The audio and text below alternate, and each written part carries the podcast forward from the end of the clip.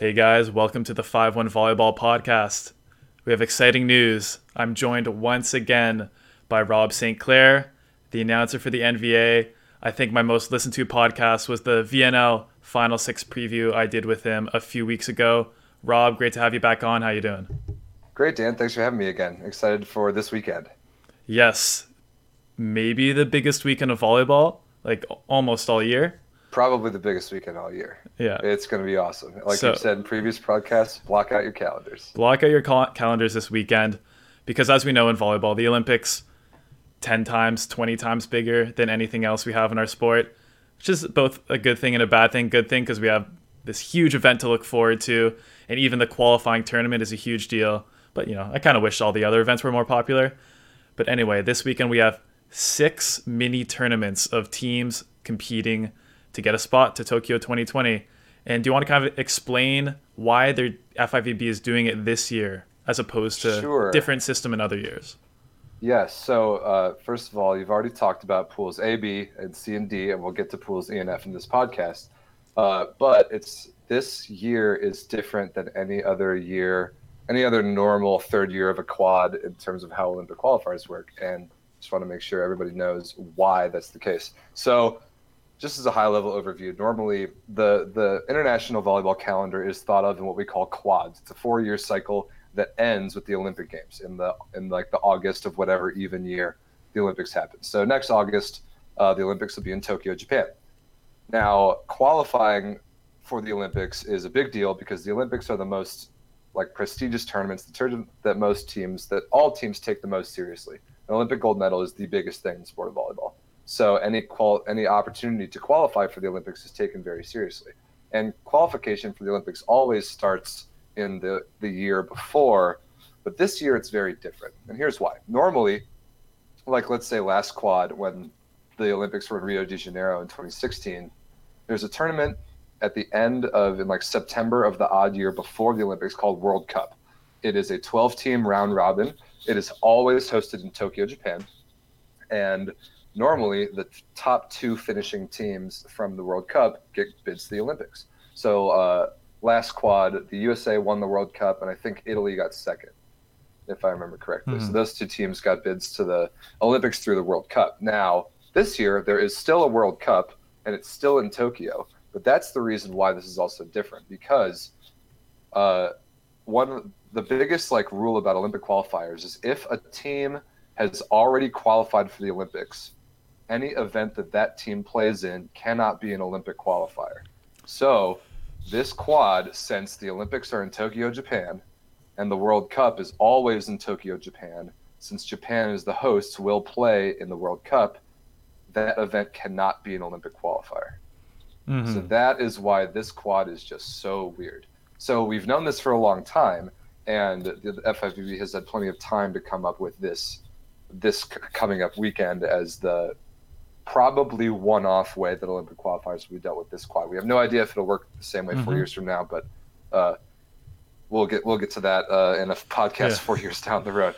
But what we do know is that we have 24 teams, the top 24 teams in the FIVB World Rankings, and you've talked before about a little bit how those world rankings work. I Yeah. don't like them at all, and I don't think you do either. It's probably the biggest issue with this tournament because we're going to talk about, you know, like Mexico in this in this podcast and how cool would it be if like Germany was in there instead, yeah, or Belarus or something like yeah, that. yeah, Yeah. The the world ranking, world rankings FIVB wise is an objective system. It's not like a ranking committee. It's objectively Mhm. decided by points ba- earned based on finishings in FIVB, FIVB events. Uh, like you talked about before, it's skewed more towards weaker continental teams, and it very much penalizes Europe because Mhm. Europe's the strongest region in the world by far. So, like, think back four years ago when the field in the Olympics included four NORCECA teams, including Mexico, who really just didn't deserve Yeah. to be there. Because, like, normally you'd get two bids from the World Cup, you'd have continental qualifiers, then you'd have like that last chance qualifying tournament where Mhm. usually one non-deserving team would get into the Olympics. Hey, Canada got through. Canada got through. Canada- Canada deserves to be there. Canada deserves to be there. Uh, Mexico, I don't think deserves No, to be there. no, no, no. Uh, but this time around, there's none of the last chance qualifier business. So Japan, obviously, in the Olympics is the host. There are only 12 teams. Uh, so we'll get six more teams from this weekend. Mhm. The remaining five will come from the five continental zones that'll all play their qualifying tournaments in January. Correct. January, which is a bit strange to you know it is strange. pull pull guys from their club teams in the middle of the season. Granted, maybe not the most important time of the season, but still, that's Yeah, that's going to be really interesting. There will be chemistry issues. yeah, that, exactly. which- not probably not a lot of time to train and prepare for that. right. So it'll be fun for us to talk about that one when that rolls around. Oh, oh for but sure. anyway, uh, one interesting thing about this, this tournament looking forward to the January qualifiers, which you've already talked about, is teams that are teams that have more of a chance to qualify in one spot or the other.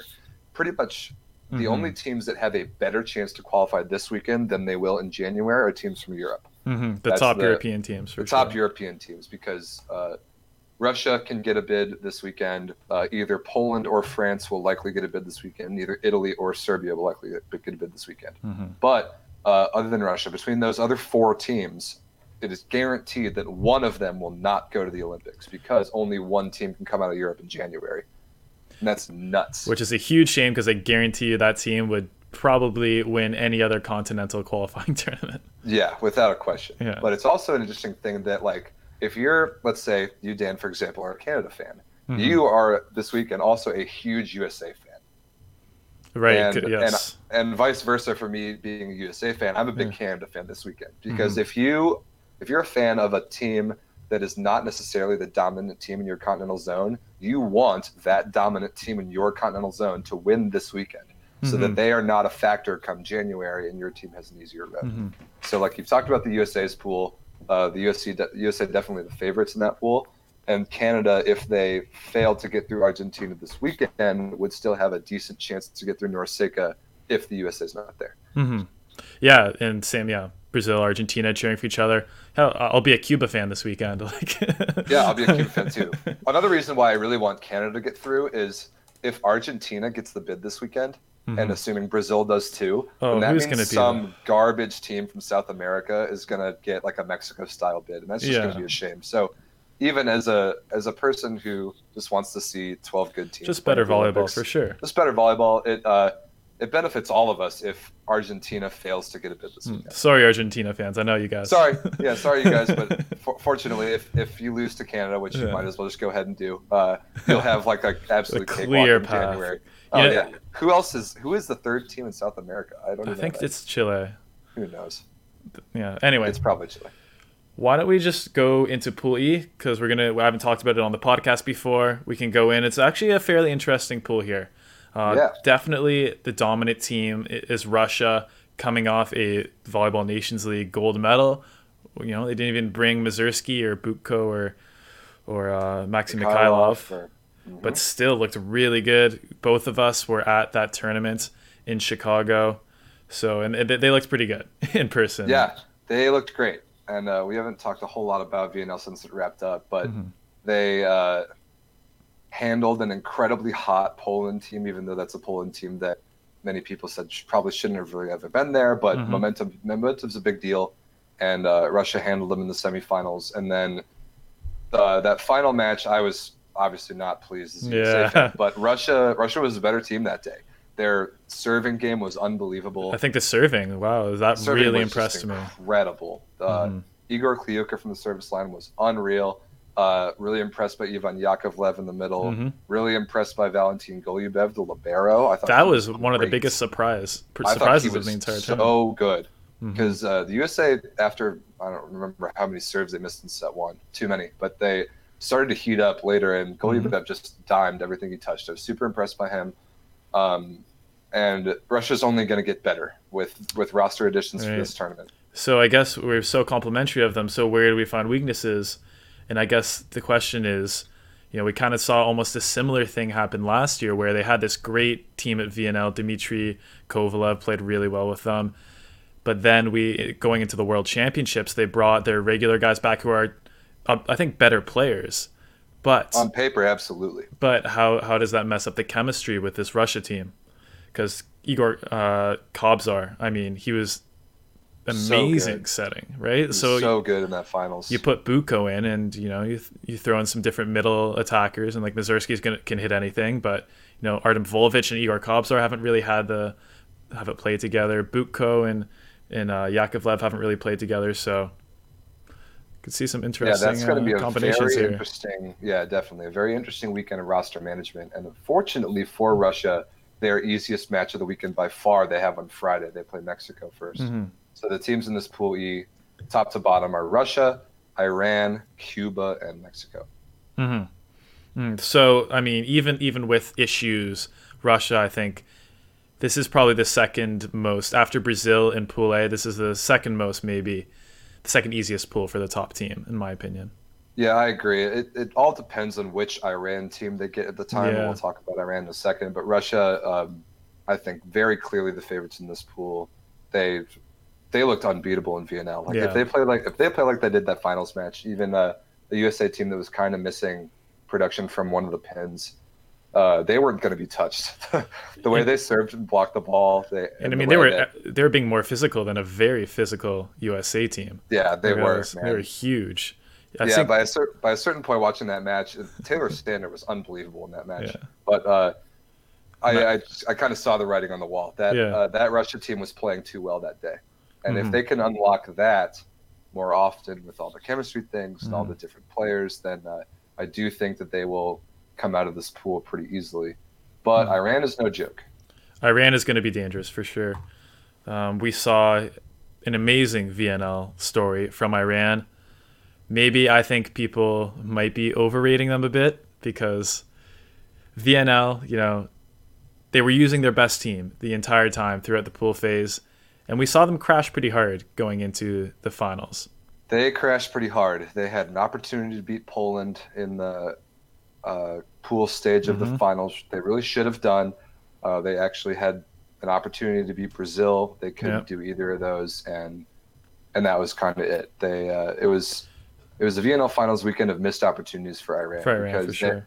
Norm like that's a they had their whole team. They had chemistry. They had the whole very impressive regular season, and then they had a Polish C team, and that's that was a golden opportunity for them to play for a medal, and they could not take mm-hmm. advantage.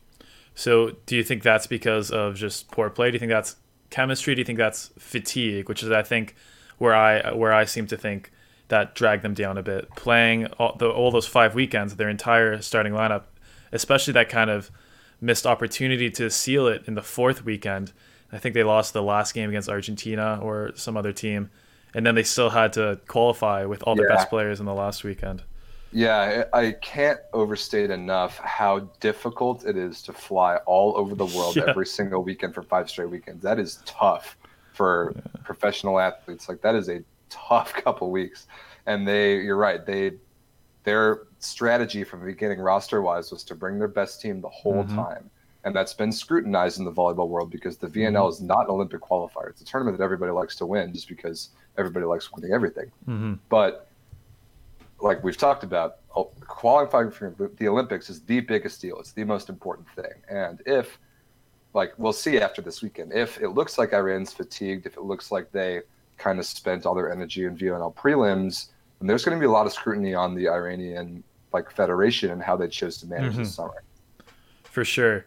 And another guy like the libero Hazratpour, mm-hmm. he played VNL every single weekend. He played VNL finals, then went played U21 World Championships in Bahrain. Crazy. And now is coming back to play. I mean, he's he's what 20, 20, 21 years old, so at least he's young and he's a libero, so he's not jumping, but still. Yeah, if there's like... anyone who can handle it, it's him. And uh, fortunately for Iran, St. Petersburg not overwhelmingly far and not an overwhelming difference in time zone. That's nice. It's rather than having to fly to like. Yeah, that's a good point. Fair enough. America. I mean, maybe they would have liked to host it because they seem to play exponentially better in front of that home crowd, which is maybe they have a heck of a home like crowd. the craziest home crowd in volleyball. But I think you know they're gonna live as they as Iran tends to do, live by Maruf, die by Maruf. Mm-hmm. Yeah, that's exactly right. If he's connecting with Musavi, if he's connecting with Ghafour, I think Ebadipour is the one guy who can hit whatever Maruf throws at him. But those other guys are they need kind of they have a smaller pocket to attack. Yeah, yeah they have a smaller window. The margin of error is pretty slim. When they run their offense as fast as they do, mm-hmm. uh, the margin of error is slim, and that's okay because Maruf on his game is as good as anyone in the world at delivering those hyper tempo balls. Mhm. But I do like Ebadipour, like you're saying. I think it since he's been playing in Poland the last couple of years, he's uh, his window is pretty big. He's definitely the least picky of all those pin hitters. Right. And you know, he he can hit that back row ball extremely well uh, nowadays. Yeah, Yeah, we'll see. he's he's going to be a big factor for Iran. Uh, this his speed on on the on the left pin and out of the back row is going to be important to keep the Russian block to make their lives a little bit more difficult. As big as Mm-hmm. those guys are, like think about how unfair it is to beat Dmitry Muserski. You're seven foot three. You don't even have to jump to block the middle ball. Honestly, it makes his job going pin to pin so much easier because it's less committal to make moves on middle and moves on big and stuff. Well, that's the thing about yeah, exactly. But Muserski and Volvich, they you know they they jump horizontally half the time going out to seal the pins because you know they don't they, their arms are so long they just get over. So Yeah. we'll see. I in, or, in order to take advantage of that for Iran, in, in order to spread the Russian block all around, they just have to pass the ball perfectly. Mhm. They just have to win the serve and pass battle, and that's kind of how it is for every team against every other team in the world. It's just Yeah. how volleyball is. Especially that one though, as if Russia serves as well as they did in VNL finals, they're not going to get touched. no, and you, you know Muserski's pretty strong server as well. Uh, Mikhailov very strong server, so it's not like it's not like they're losing anything by going going to these other guys. Speaking of a guy that can hit anything you throw at him, Maxim Mikhailov, man, that's like the the easiest of all the new players that Russia might add this weekend. The the person I'm Mhm. least worried about chemistry is Mikhailov for sure. He is so easy to set and is just unbelievably efficient. He takes the smartest swings. Mhm. He's clutch. He's great from the service line. Um, and Poletaev had a pretty good VNL, but Muserski, had, sorry, Mikhailov, a definite upgrade. hmm And I guess I know the uh, the devil's advocate in me would say, you know, Mikhailov, Butko maybe didn't have their best games towards the end of the club season with Zenit Kazan, Good point. losing both in the Champions League and in the Russian Super League finals. Especially, I think Butko, in my opinion, was was a little a little sloppy. He was, and I've always been a big fan of, of Butko as a setter. Uh, Mhm. I thought that it's about time that he supplanted Grankin as the best setter in Russia. But uh, Mhm. you're right.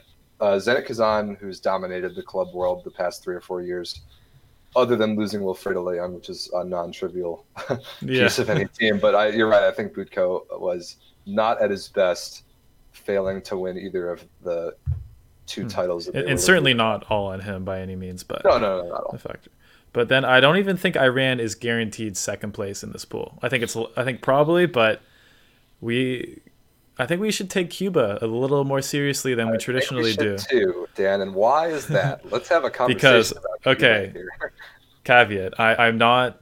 I don't have sources inside the Cuban Volleyball Federation. It's very limited the information we have access to, but from what I understand, Cuba will have some of their um, you know, what's what's what do you, what's the word to reference like exiled players basically. Uh, yeah, exiled players.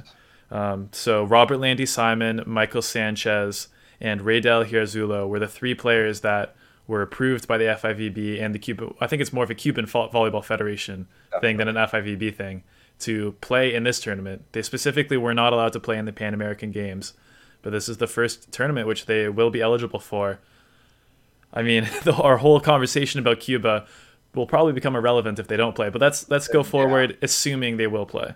Let's yeah, let's say they get those couple guys back. That is an Mhm. extremely big deal. So we Yeah. talked a little bit about Cuba when we talked about Challenger Cup in the last podcast I was on. Mhm. But just to go over quickly how Cuba has has worked historically. So uh, if, if you follow volleyball, you know who Wilfredo Leon is, you know who Osmani Juantorena is, you know who Yo- Yoandy Leal is, and you know who Robert Landy Simone is.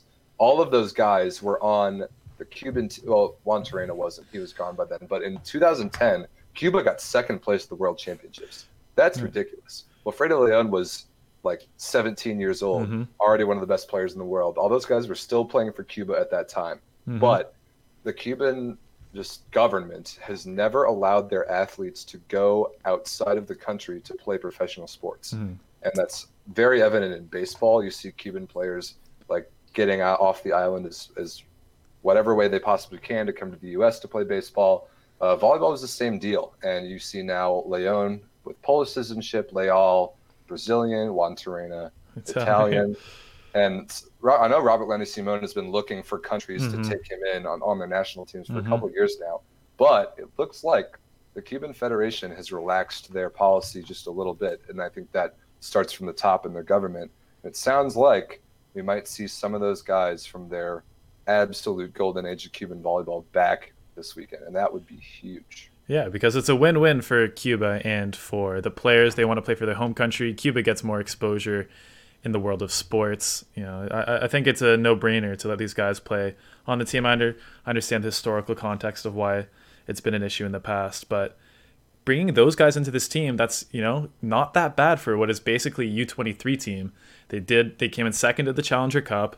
They've you know they've done all right Pan American Games. They've they've done all right at the World Championships. They they haven't been terrible. Like they've probably no, been the third best NORCECA team. Definitely, but yeah. they're all of their good players they lose because mm-hmm. their good players want to go make money playing playing professional mm-hmm. volleyball overseas, and the government just hasn't allowed them to do that. So if if this if this starts a precedent for the future for Cuba, you better watch out because in the NORCECA zone, they're mm-hmm. about to be a huge factor again. If they can really develop their players and keep them, if they're going to start to let them go overseas and still play for Cuba mm-hmm. on the national team, then they could be a huge force in the next quad. I'm not sure if it's going to happen for them this quad. Might be too soon. We'll see. I, I mean, I think they did miss out on kind of a golden generation of guys um, I don't know if maybe the, they're regretting it now. Yeah, like, I don't know if like, the next generation really coming up will be. I don't know if there's another Wilfredo Leon's coming through the system anytime soon. I mean, maybe he is. It's hard to tell. Um, one guy who I really like though, that's been on this younger team, Miguel Lopez. Yeah. Um, who has, sorry, has been one of the leading, uh, high score in the Argentinian league the past couple years. Uh, played for UPCN and Bolivar, I believe. So he's he's been pretty good. He's a legit. You know, a lot of the Cuban guys go to Argentina to play uh, just because it's it's very close. The other outside hitter, not sure. we'll have yeah. to see. That's that's probably yeah. the biggest question mark on the team. Uh, Marlon Yant played in the Challenger Cup and also in the uh, Pan American Games recently. However, okay. he, he turned 18 about six months ago, so so Man. Young guy. And then in the middle, Robert Landy Simon.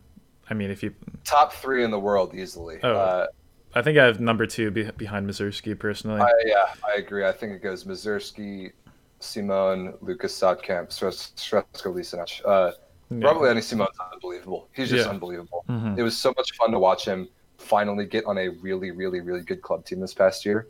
You didn't like uh, Sada Cruzeiro? Oh, he was good in Sada Cruzeiro. Uh, but I guess when you a Champions League team.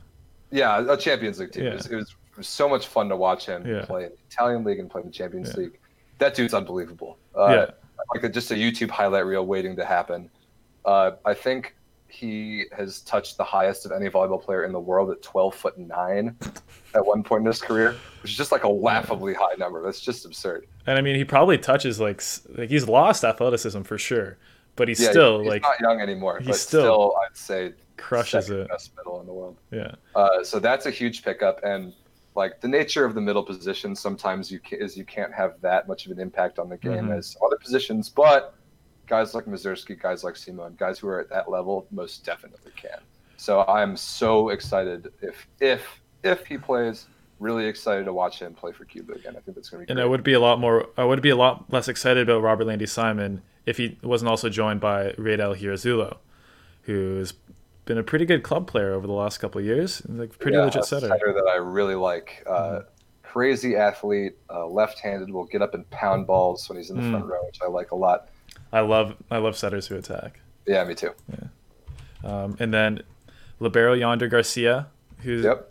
you know he hasn't really played professionally club outside of Cuba, but as a North American libero, like he, I think he's good enough to play overseas, but because he's actually yeah, a pretty decent libero. But uh, yeah, libero never a position that Cuba has like exported in super yeah. high quality. But they yeah. had a guy Gutierrez back in mm-hmm. the Golden Ages who was pretty good. As you know, North American liberos, there's what like five of them probably playing professionally. Like it's not a, yeah, yeah it's, not that, a big list.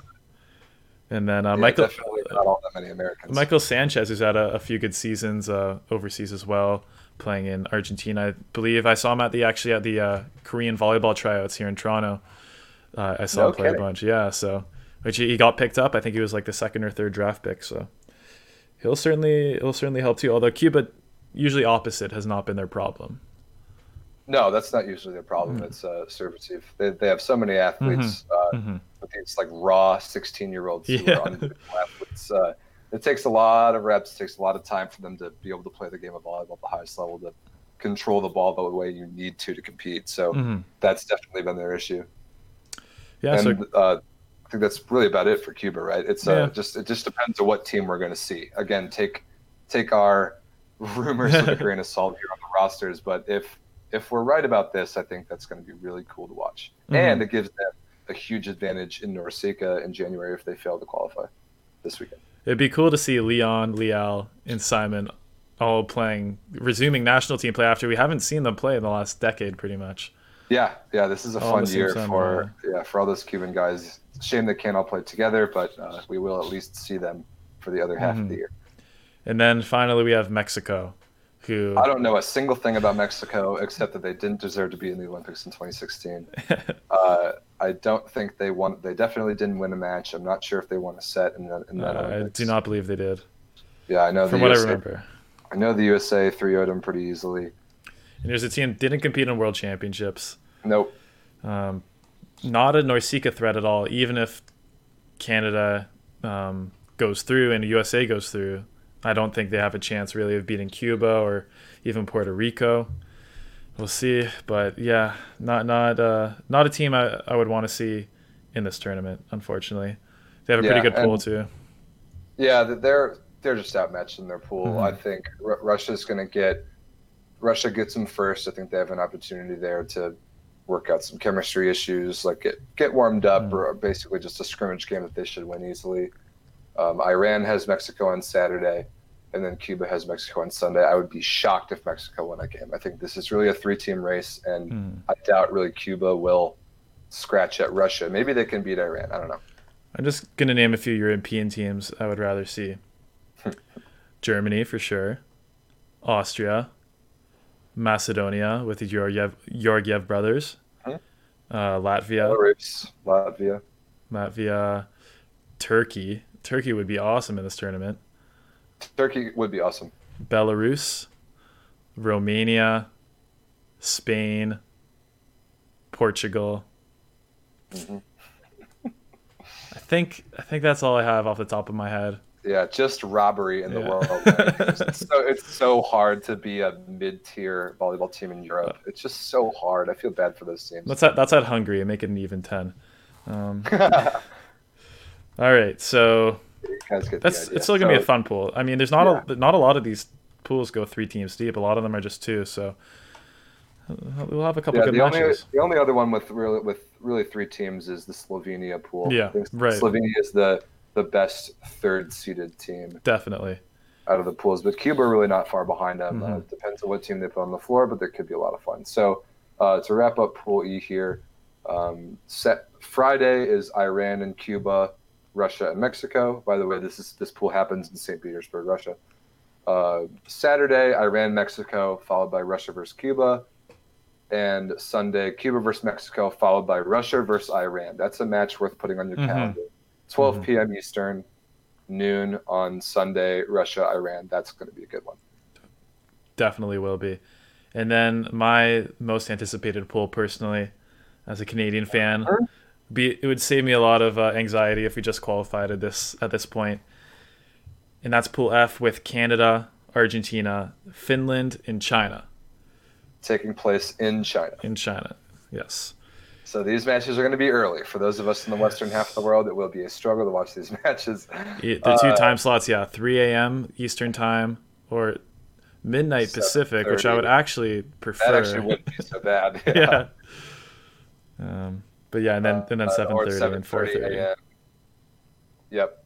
So uh, the this is the end of the snake, right? So these Mhm. these pools were seeded in snake format based on world rankings as of January 1st of this year. So we've actually known these pools for a really long time. hmm And Canada ranks sixth in the world, Argentina ranks seventh. And I don't, no offense, obviously, but I don't think Canada is the sixth best team in the world, and I don't think Argentina is the seventh best team. No, no. I Uh, think uh, we would put them maybe top ten, but more towards the back of the top ten than than towards Yeah, the, so the where we are. 10, 10 or 12 or something like that. But uh, this is the pool where there's, I think the favorite is the least clear. I would I would agree with that for sure. I think Canada, Argentina, even as a super biased Canadian fan, like that's that's pretty that's not a confident win either way. I agree. That's a toss up. I am I am gonna I am gonna pick Canada. I Mhm. have a good feeling about them. But that Mhm. match is on Friday. It's very interesting that one plays two on Friday in this pool. I don't think that's the Mm. case in any other pool. Yeah, the FIVB generally has done a good job of scheduling and kind of spreading out the games and trying to maybe put the bigger ones on Sunday. But I guess Canada, Argentina, they wanted a f- Good Friday game. I'm okay with that. I think that that's uh, this. These matches will be happening the earliest because they're in China. 7:30 a.m. Eastern time on Friday. Canada, Argentina. Uh, I will definitely be awake for that match. I think it's going to be awesome. I think sure. those those two teams know the opportunity they have in front of them with this match. I think they Mhm. understand stakes. Um, Argentina, like I talked about earlier, I think Argentina, if they lose, have still a very very easy road through South America to Mhm. qualify for the Olympics. Canada a little bit less so. So I think these two teams. Mhm. This is a huge match. Mhm. Huge match. And so why don't we go over Canada's roster first? I think we know mostly what it is. Probably the same roster that showed up for World Championships in VNL.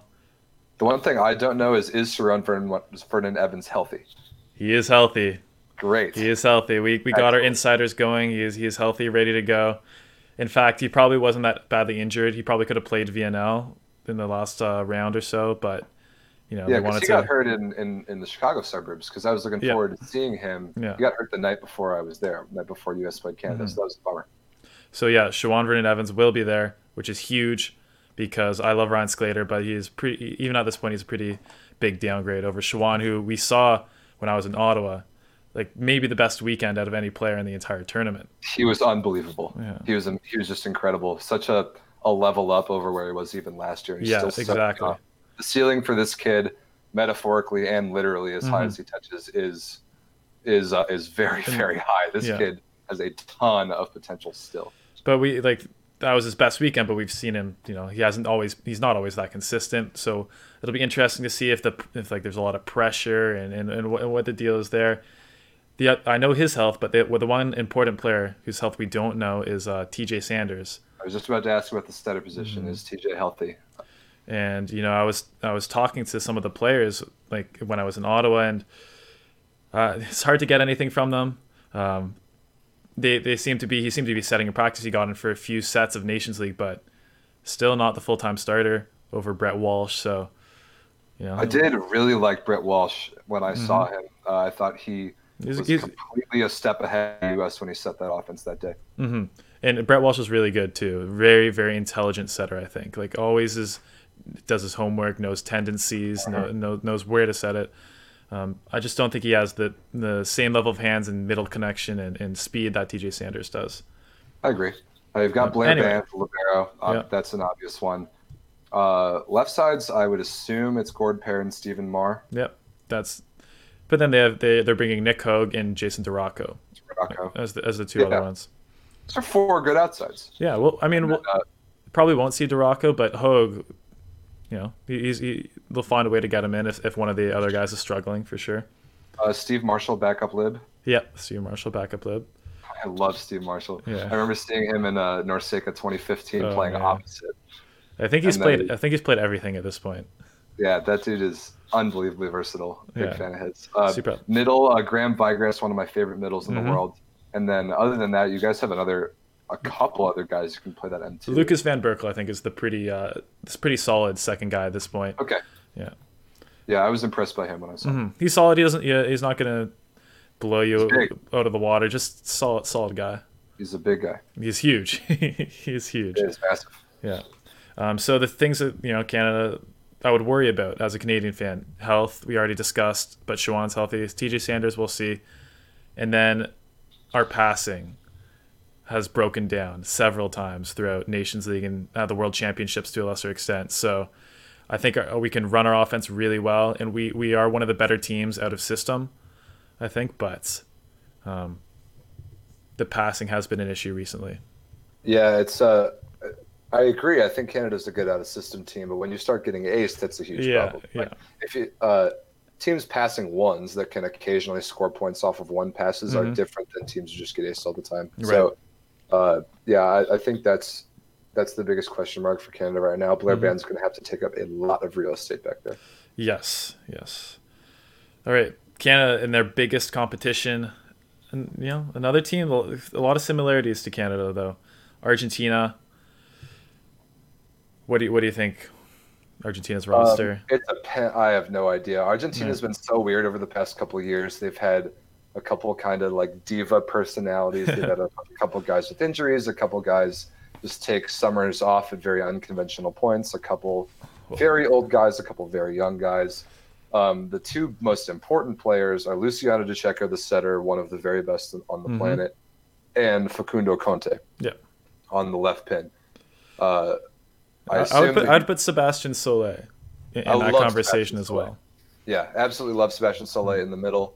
Uh, Conte though is has been in and out of the of the top t- in the top ten outside. Yeah, he's kind of on that bubble. His career, K- kind of like but, Gord Perrin, like just yeah, like one of those guys who's he's just like he's been inconsistently in and out of the roster, and he mm-hmm. plays. Mm-hmm. I know he's played in China for a few years now, yeah. and you don't really hear about him in the club world yeah. anymore compared to when he was in Poland. So we don't really know where, what we're going to get out of this guy. And when he was, mm-hmm. he did play a hand a handful of VNL this year. He played against the U.S. and he was mm-hmm. good.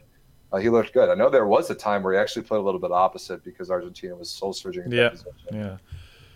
Which Bruno Lima, probably our opposite guy at this competition. You know, I really like Bruno Lima. Yeah.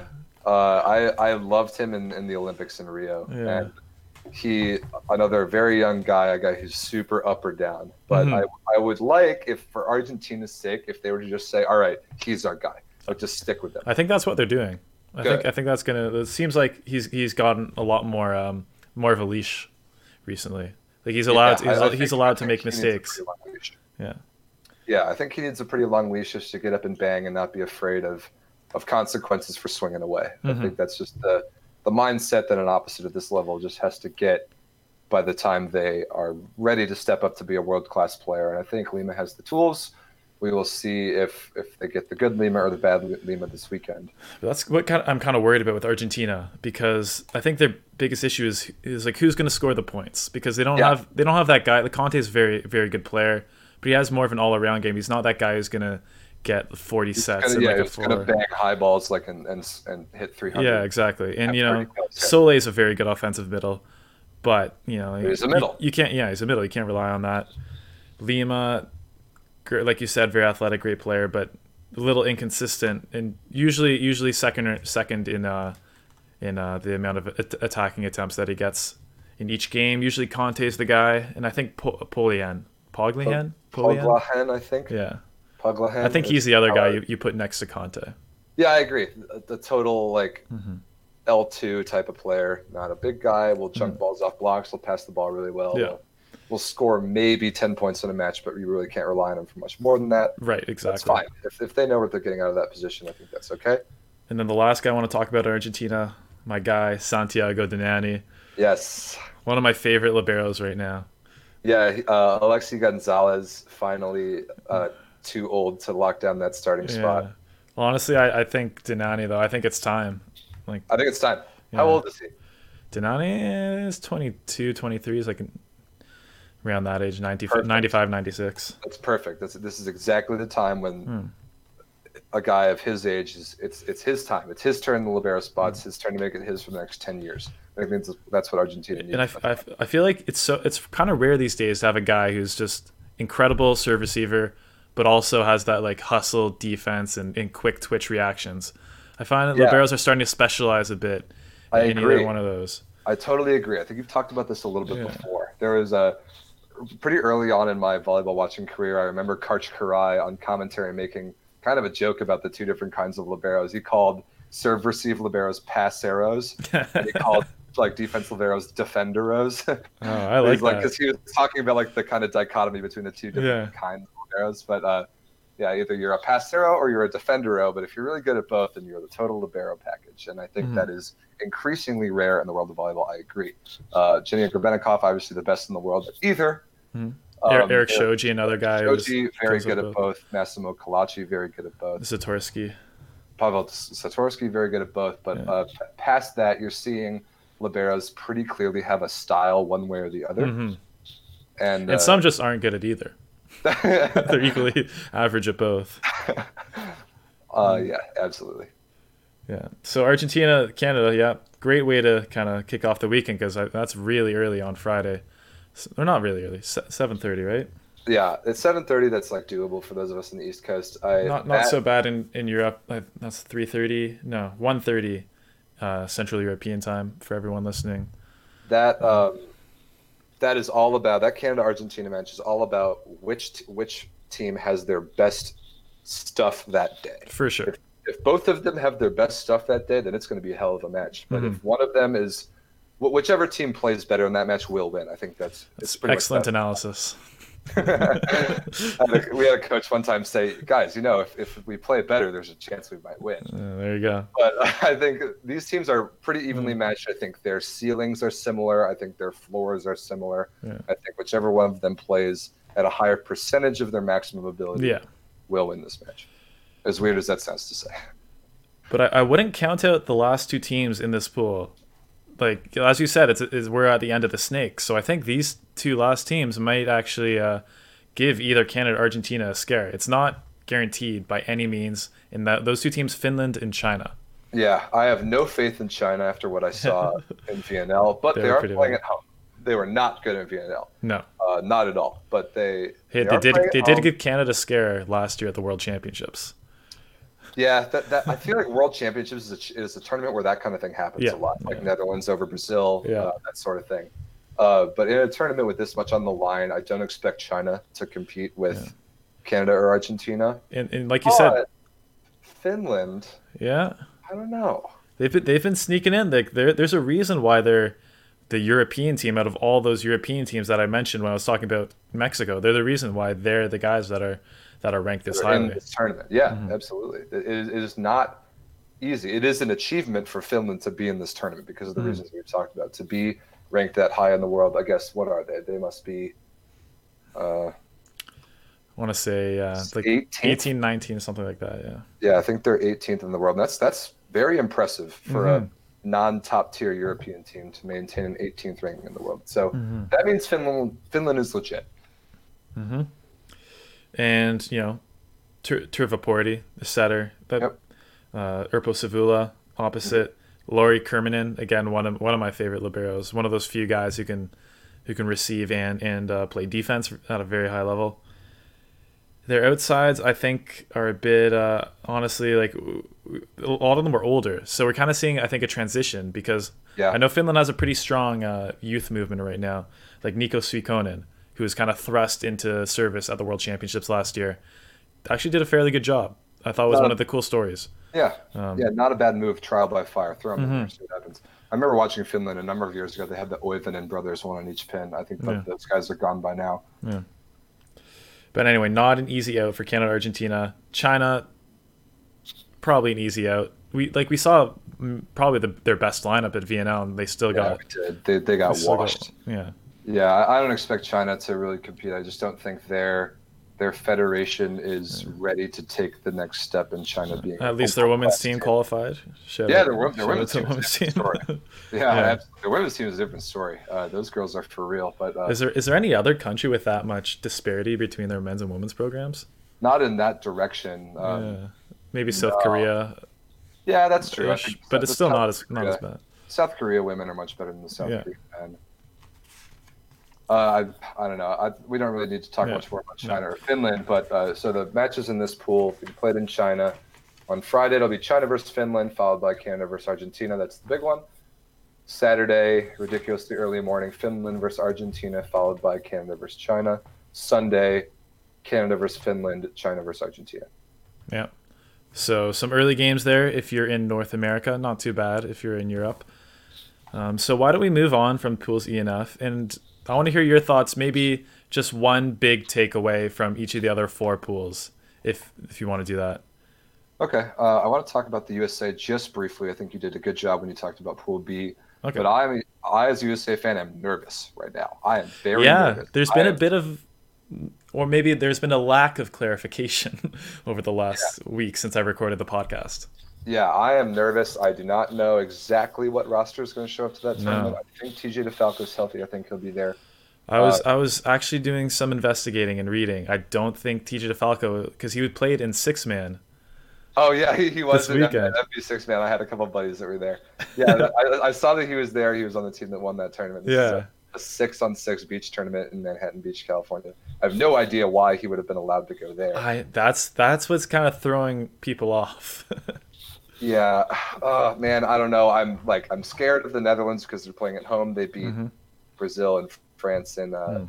champs last year. I'm scared of Belgium because we seem to lose to them in VNL or World League like most years. Uh, I'm not scared of Korea, but man, I just don't know as USA fan. Yeah. I think I, I think that it- it'll be different because everyone knows the stakes. I think everyone knows Mhm. the stakes of this tournament, but that applies also to Belgium and the Netherlands. This is by Mhm. far their those two teams' best chance to qualify for the Olympics. And the USA, as much as they might not like to admit it, they kind of know that they can fall back on NORCECA. So I'm really concerned. Yeah. I want them to just take care of business this weekend as You a fan. I do think their talent will be overwhelming. Uh, Belgium, Netherlands, probably some of the, like the Netherlands, probably one of the best three three seeds in the tournament, other than Yeah. uh, Slovenia. I will say some clarification from when I did my podcast. I actually now know that uh, Dirk Sparidans uh, is kind of retiring from the national team. Diefenbach, their middle, also retiring from the national team. Dan Van Haarlem not selected for the national Yeah. team, and they're going without Wessel Keemink, who you might remember as Micah Christensen's replacement on Modena this year, when Oh, they yeah. where they he almost single handedly lost them like all the games when Christensen was injured. No, Not good. Okay, well that makes me feel a little bit better. yeah. So if you wanted a bit more more comfort, um, no such good news for Belgium. They're still rolling with the lineup, but yeah, USA. I think I think you'll be fine. I think you'll be fine. Yeah. So the other thing I want to talk about just a little bit about the other pools is who, just kind of continent by continent, who we can expect. If, if, if I had to predict of an Olympic field right now, Yeah. Okay. it- That's a that's a fun exercise. exercise to do that. So, Mhm. uh, I think Brazil wins their pool for sure. Yep. Then, uh, I think the USA wins their pool. Yeah. USA. I think I think Russia wins their pool. Yeah. and I think Canada wins their pool. Which there, therefore, I would think that Argentina would come out of South America. hmm Uh, if U.S. and Canada win this weekend, then I think Cuba comes out of NORCECA. Uh, if, if Iran fails to win their pool, I think they come out of Asia over Australia. Um, I don't really care who comes out of Africa, to be honest. Uh, Yeah. So if you want if you want Africa, um, yeah, Tunisia just beat Cameroon in the African finals. I still think Cameroon generally had a better track record. Again, none of these games are televised or anything, so yeah, it's tough Hard- to, to hard to predict, and none of those teams are going to be a threat come the Olympics. But uh, Europe is the thing. So we've got the Poland France match is going to be in- insane. Uh, that is on Saturday morning at 9 a.m. Eastern, Poland versus France. what a weekend, man. Stop what you're doing and watch that match at 9 a.m. I think that might be the best of the weekend. I'm so Yeah. excited for that. And then Italy, Serbia, uh, I think is one of the very last matches of the weekend at 3:15 p.m. Eastern on Sunday. Man, I'm a, I'm a little worried about Serbia after watching them at the uh, Hubert Wagner uh, Memorial Tournament. I didn't get to watch any of those matches, but I saw the results, and Serbia's were not good. No, and they like they couldn't pass a ball to save their life. Yeah, Like- and like you've talked about, Jovovic, the setter, not No, good, no. not a good out of system setter. I'm a little worried about Serbia too. No Podrascanin, which is a shame. One of my favorite middles in the world. I wonder. Uh, I wonder if we're gonna find out when what uh what the deal is with that because that's a pretty major loss. Yeah, I don't know. Hopefully the I I shouldn't be so hopeful about this, but hopefully the, whoever commentates these matches this weekend knows about these things. Uh, what do you think the odds of that are? Yeah, very. so the matches that uh, you all will not want to miss: 7:30 a.m. Friday, Canada Argentina. I think 1 p.m. Friday, USA versus Belgium is worth watching, especially if you're me. Uh, 9 a.m. Saturday, Poland versus France. Um, and then Sunday, 10 a.m. USA versus Netherlands should be pretty good. Uh, noon on Sunday is Iran and Russia, and 3:15 on Sunday is Serbia, Italy. So pretty good schedule. As always, if you want to watch those games, volleyballworld.tv is the app you use. Kind of tough. for American like me. Oh right, In which sorry. case, it's in which case it's flowvolleyball.tv. yeah, Uh, which is the same thing, just like eight times more thing, expensive. just substantially more expensive. You have to really like volleyball to watch that, which I do. So I'll be watching the matches. Mm-hmm. Uh, actually, I knew I do know that some of them will be televised in the U.S. because the women's Yeah. the women's qualifiers last weekend were televised live on NBC, which is a big Oh, deal. that's awesome. Uh, yeah, Do the- they have different announcers for that, or they just? it was Sunderland and Barnett, like my the two best American Oh, announcers. I need to. I need to get that stream going. Yeah, so that that was a that was a nice step for American televised volleyball, and I think uh, either NBC or NBC Sports or the Olympic Channel, if you're in the U.S., will have those matches. They may not be Mhm. live, but uh, if you don't want to pay for Flow Volleyball, which I wouldn't blame you, uh, look at those channels for televising them And closely after the fact. Canadi- Canadians, you get CBC.ca. We'll be streaming them also as well.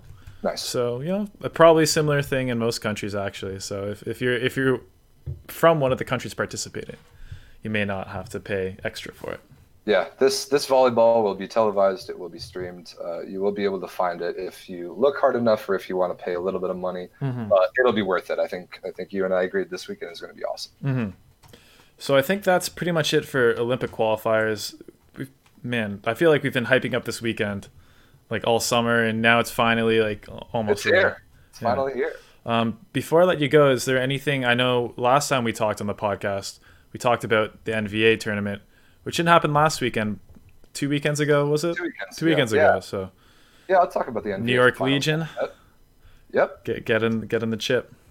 Yep. Yeah. So, so the New York Legion got the dub, uh, which was which I did predict when I came on your podcast. yeah, you you called it. You called it. Uh. I really wish we could have seen Stunners versus Legion. That match Yeah. didn't happen, uh, but the Stunners didn't have all their guys. So the Costa Mesa the, won the Western Conference. They were ten and two in the regular season, very impressive. Mhm. They were without a middle. Uh, no Robert Feathers for the finals. Ian Castellana got hurt in the finals. Vinny Rodriguez got hurt in the finals. They had really only one healthy middle on the roster by Sunday. That was a struggle. Um, they didn't really have an opposite because they it was weird. They moved Johannes Brink into the middle out of desperation. They had Dylan Yeah. Emery, the lefty on the right, who hit middle in a couple rotations. It was very strange. You got to get Oh, creative when uh now NVA. Um, what's the coaching situation? Uh, that's a pretty good question. It kind of honestly depends weekend to weekend. Right. It varies. Uh, the Stunners practiced pretty frequently in Southern California. If they had a coach, it was U.S. Olympian Russell Holmes, Oh, who drafted a couple of events. Okay, That was pretty cool.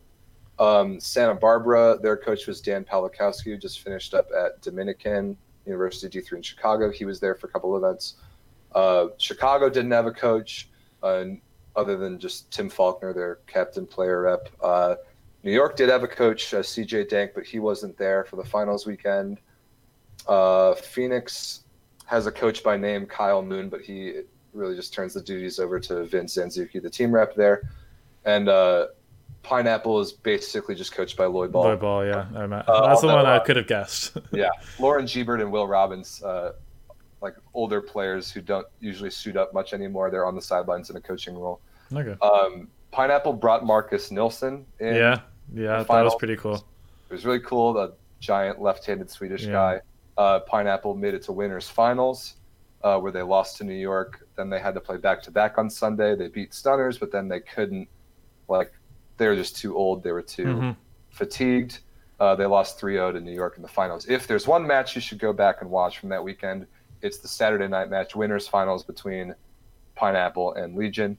Uh, Pineapple went up 2-0 with no Lloyd ball on the floor. Ah. And who is- was who was who was setting for them then? uh, Jorge Relat, another old Puerto Rican guy. Uh, it was it was crazy. Legion didn't play very well. Uh, Pineapple served the lights out, and then uh, eventual MVP Nick Scherzen and his team completely turned it around. Yeah. Uh, Scherzer, man, he's, he's I want to see him play in Europe. I want to like, I get know. that guy I on the floor. yeah, he'll. I think he's working on getting Polish citizen- citizenship for the sake of playing, of not counting against the foreign player thing in Mhm. Poland.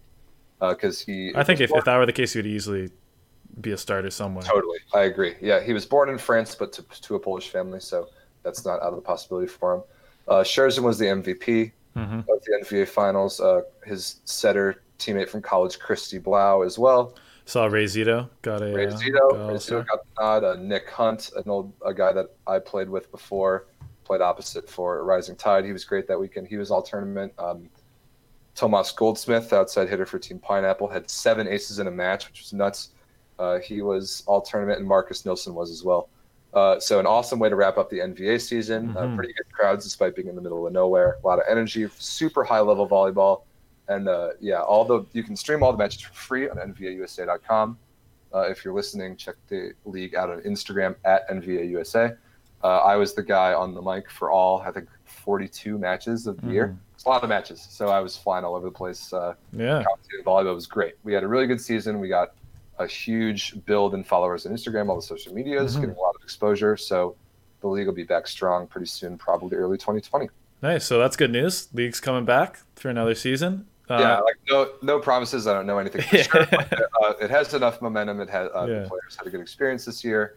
Uh, we're confident we'll be able to bring in more volleyball next year. So Perfect. Good news. Good, great news for North American volleyball fans because yes, we need it. um, okay, Rob, thank you for coming on the podcast once again. I think we gave a pretty good overview.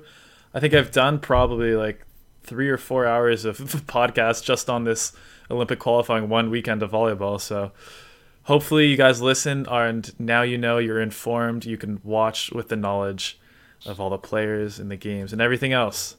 So yes. The matches matches are going to speak for themselves. I think it's going to be awesome volleyball this weekend, and we'll have a lot to talk about for the rest of the summer. Yeah, for sure. All right. Thanks, Rob, and thanks everyone for listening. Hope you have a great and exciting volleyball filled weekend.